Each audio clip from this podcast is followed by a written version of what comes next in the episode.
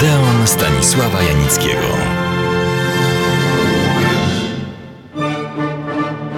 Trawestując, trawestującą reklamę, są filmy i filmy, ale Amadeusz jest jeden.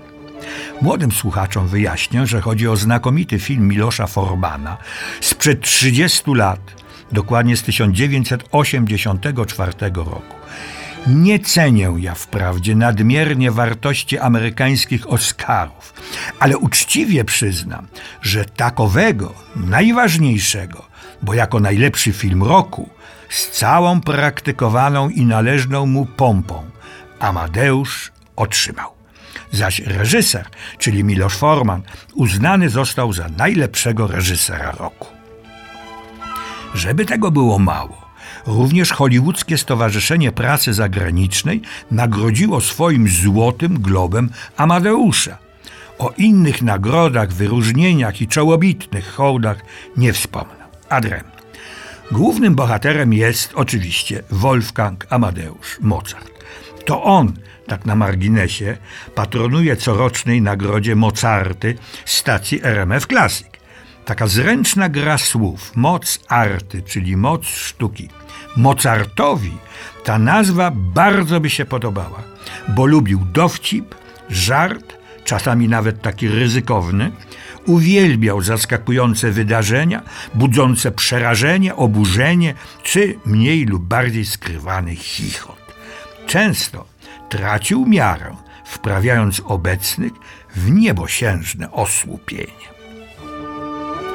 Nieraz i w tym stylu komponował czy grał, dworując sobie, ale i tu leży rzeczy sedno, dworując sobie na najwyższym poziomie artystycznym. Po prostu był muzycznym geniuszem. Czy jednak geniuszowi wszystko wolno? Oto jest pytanie. Odwieczne i nie dające się jednoznacznie rozstrzygnąć. Życie Mozarta było pasmem wzlotów i upadków, najwyższego uznania, wręcz podziwu, sąsiadującego z kłopotami dnia codziennego, z biedą, a wkrótce i ciężką chorobą. Jego muzyka trafiała do najwytworniejszych salonów, najbardziej prestiżowych sal operowych i koncertowych, ale porywała również widzów małych knajpek, winiarni i to zarówno w śródmieściu, jak i na przedmieściach. Ta cecha charakteryzuje tylko dzieła najwybitniejsze i skazane na wieczność. Film Amadeusz tę prawdę wyraziście unaocznia, ale czyni coś więcej. Pokazuje losy ludzkie w całym ich bogactwie, powikłaniu, skomplikowaniu.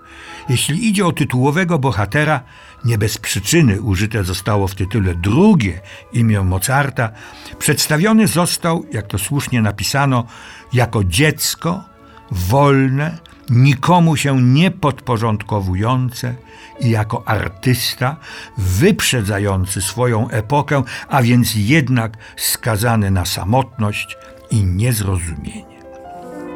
I tak powoli wkraczamy w rejony prawdy i mitu. Życie Mozarta obrosło legendami, mitami, przypuszczeniami i zmyśleniami. Ale te legendy i mity z biegiem lat stają się konkretną rzeczywistością, więc nie sposób je wyeliminować czy uznać za anachroniczne. Twórcy filmu Amadeusz starają się fakty konfrontować z anegdotami czyli prawdę z efektownymi nieraz domniemaniami. Dotyczy to przede wszystkim samego Mozarta, ale również innych osób dramatu, choćby jego ojca czy żony Konstancji. Przede wszystkim jednak głównego rywala, Antonio Salieriego, nadwornego kompozytora na wiedeńskim dworze Leopolda II. Zresztą sam cesarz też nie jest postacią jednoznaczną władca jednego z największych mocarstw świata, dziecięco zakochany w muzyce, którą sam trochę topornie wykonuje.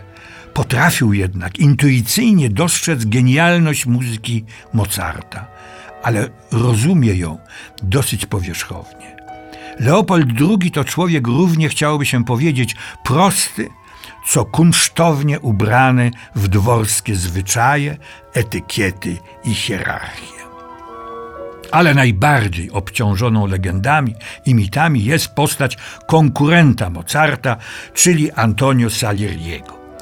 W zapisach kronikarskich i literackich funkcjonuje on jako zaciekły wróg Mozarta, szkodzący mu gdzie tylko się dało.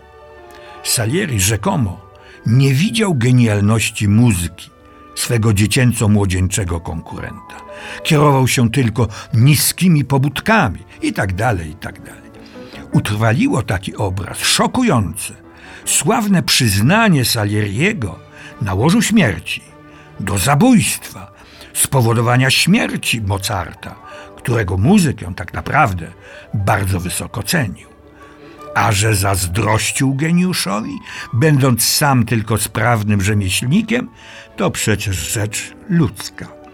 Niezależnie od wszystkiego, trzeba też pamiętać, że to zeznanie złożył Antonio Salieri, przebywając pod koniec życia w wiedeńskim przytułku dla obłąkanych. Jeszcze tylko dodam, że scenariusz i film Amadeusz powstał na podstawie sztuki Petera Scheffera. Film nie jest, co podkreślano, biografią Mozarta, ani filmem o muzyce, choć stanowi ona integralny element filmu. Ale intryga została wymyślona, a głównym celem była konfrontacja geniusza z szeroko rozumianą przeciętnością. Problem wcale nie tak odległy, ani w czasie, ani w przestrzeni.